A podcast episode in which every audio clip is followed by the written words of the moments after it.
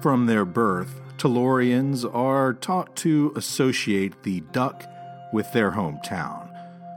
So much so that when young ones see ducks in other towns, they are confused.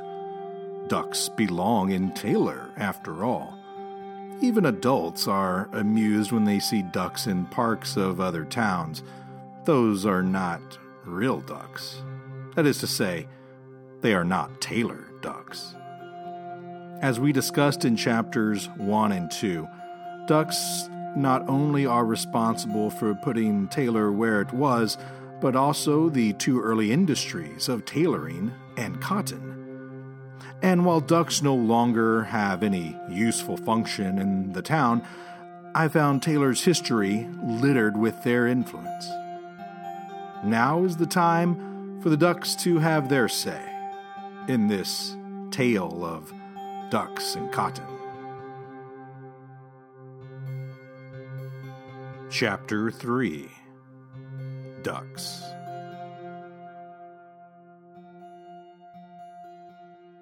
Now, I've done more research on ducks and Taylor than perhaps anyone ever has, and I've found many stories I've never heard. Scientifically, I've found that paleontologists estimate the ducks and Taylor have inhabited the area for at least 10,000 years. In fact, if one digs down more than five feet into the uh, soil, the likeliness of finding a fossilized duckbill is surprisingly high. During the founding years, ducks were in such abundance they were used for every conceivable application. Of course, as mentioned in Chapter 1, the Czech tailors used the feathers for garment making, but they didn't let the rest of the bird go to waste.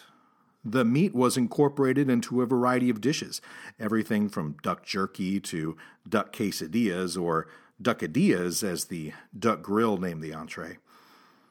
The Duck Mattress Company, which is the original name for what many old Tellurians remember as Taylor bedding, was established by Douglas Wolfe in 1877 to make use of the tons of feathers that were too ruffled or damaged to be used on the garments.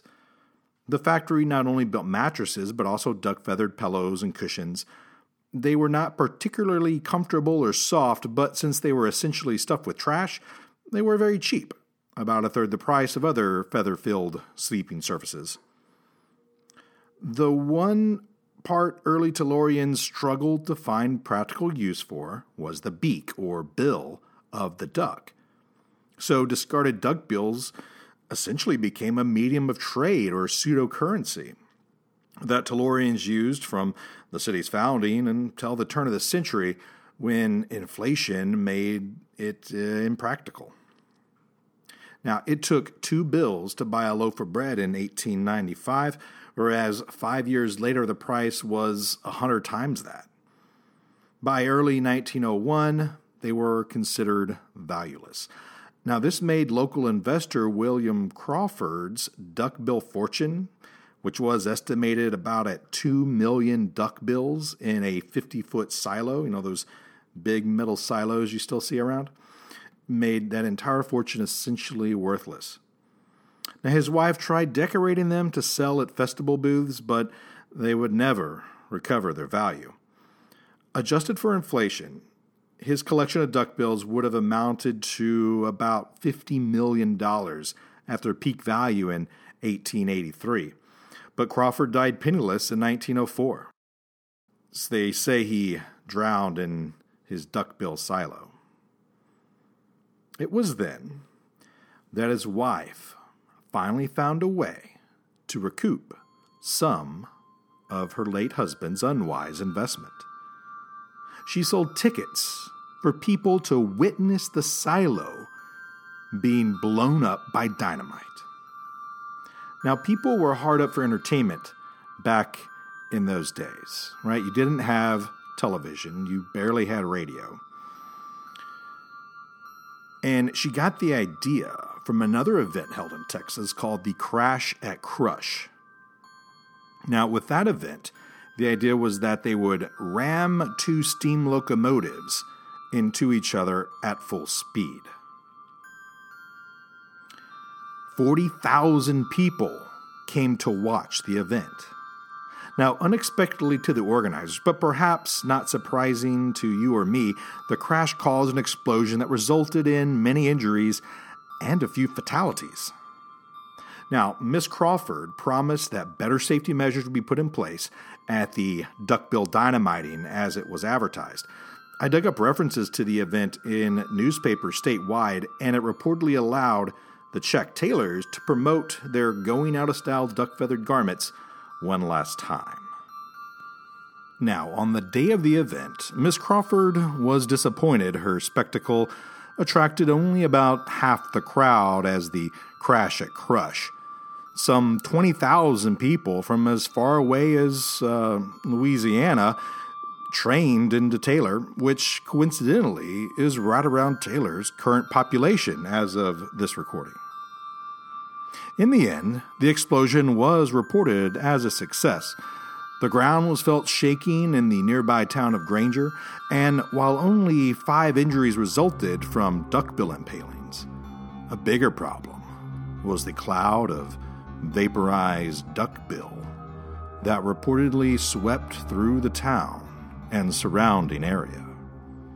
Organizers had assumed it would rise into the sky but the haze of duckbill lingered for weeks. Some blamed a continuing drought and still weather, but I like to think that even in death and explosion, the ducks from whom the bills came just didn't want to leave home.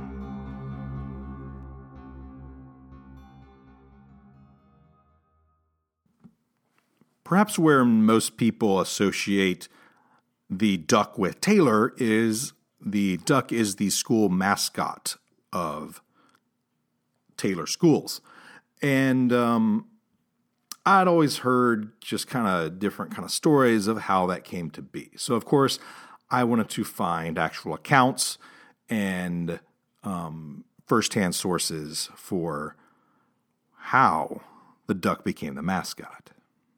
Believe it or not, Taylor was not always the Taylor Ducks.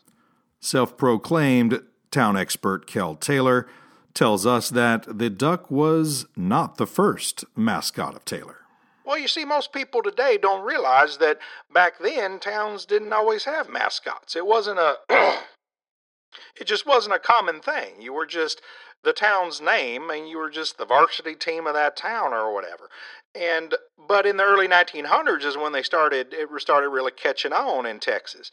And uh, you know, at the time the Ducks seemed like the perfect fit. It was, but here's the thing: uh, around this time, when you would choose a mascot, most most towns chose mascots names that alliterate with the town name. So like, you know, the Hutto Hippo. Like around here we have the Hutto Hippos, the the Granger Grasshoppers, well back then, and and the Thrall-Thragers. Uh, they had to you know, stretch that one a little bit.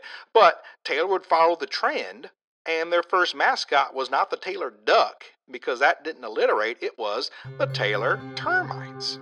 Indeed, my contacts at Taylor ISD helped me dig up board meeting transcripts where the mascot termite was approved for all Taylor schools. However, it wasn't popular, and the Taylor Gazette and competing Taylor Daily Press would never refer to the team by that mascot name. Yeah, so my, my grandfather, W.J. Jr., he was actually uh, he was actually involved with uh, Taylor Termites team. Um, uh, but you know he wasn't he wasn't on the team. He was uh, he was actually in charge of the mascot. Now back then most schools had living mascots, kind of like the college team do today. You know, the, the UT got the, the Longhorn there, the Bevo, and the, the Aggies got their, uh, their, their little dog there. But so Taylor had the termites, and so, but you know, a little termite is kind of hard to see just sitting there uh, on the sideline. So they actually had a, a, a termite infested block of wood. They would, you know, wheel out and and have on the sidelines there. Um, but um, they kind of had to stop doing that because uh, back in uh, I don't know. I think it, I think he said it was like 1919 or something, about 100 years ago. They actually escaped the block of wood and started eating the bleachers. And all all uh, you know uh, spring and, and and summer they were eating the bleachers, and then at the first game the whole dang thing collapsed. You know, it's kind of crazy. So after that, they uh, you know they did get the uh, you know a guy dressed up in a termite costume, Termy, uh, the termite, my uh, my uh, co- one of my my WJ Junior's cousin. He was the first Termy the termite.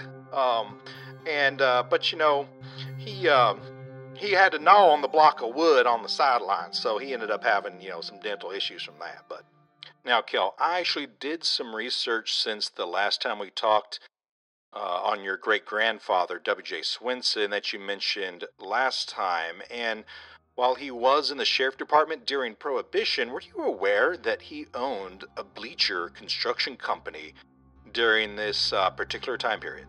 Well, no, he never really, uh, you know, he never really mentioned what he did uh, before uh, the whole sheriff thing. I didn't, I didn't much hear about that.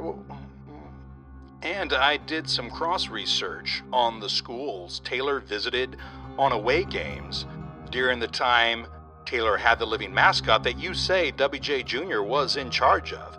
And were you aware that every single one of them suffered termite damaged bleachers that had to be replaced?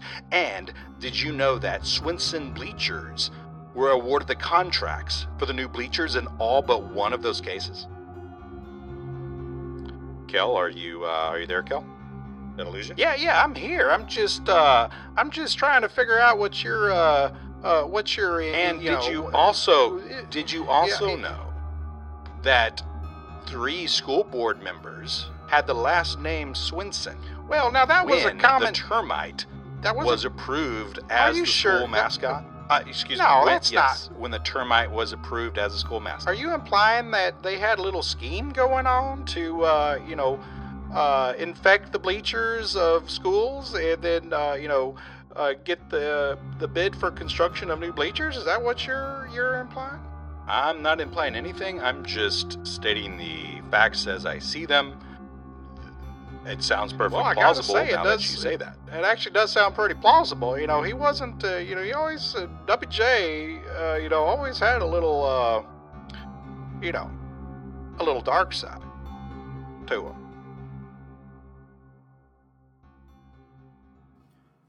So while Taylor didn't start out the Ducks, it would eventually find its way there. The duck, specifically the mallard, became the official mascot of Taylor Schools in 1938, after Swinson influence had left the school board. The year was particularly dry, and the bog outside the neighboring town of Hutto nearly dried up.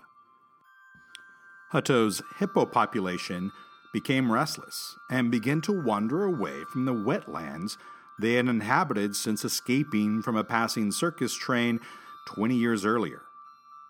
The ducks did not appreciate the large mammals taking up residence in their dwindling creeks and streams. The lakes in Taylor had yet to be built.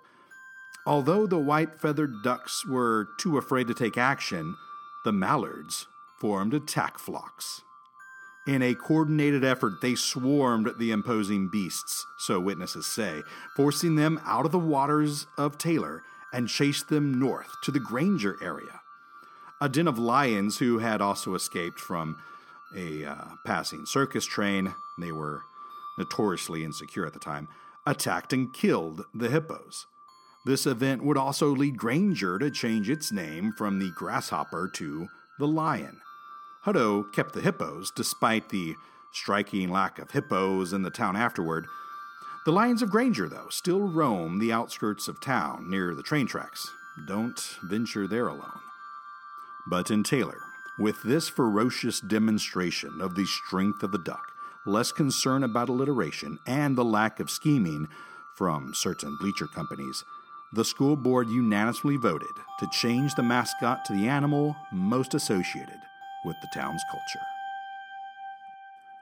During my research on the ducks in Taylor and how it became the mascot, I ended up finding more about the schools in Taylor than I thought there was to know. And I both went to and worked at the schools in Taylor. From the 12th Street School to the old, old Taylor High School to the new New Taylor High School will uncover the secrets and surprises that my research uncovered. This podcast is a work of fiction and is for entertainment purposes only. Any reference to actual people or places should be considered parody and or satire and is not intended to communicate any true or factual information about such people and places.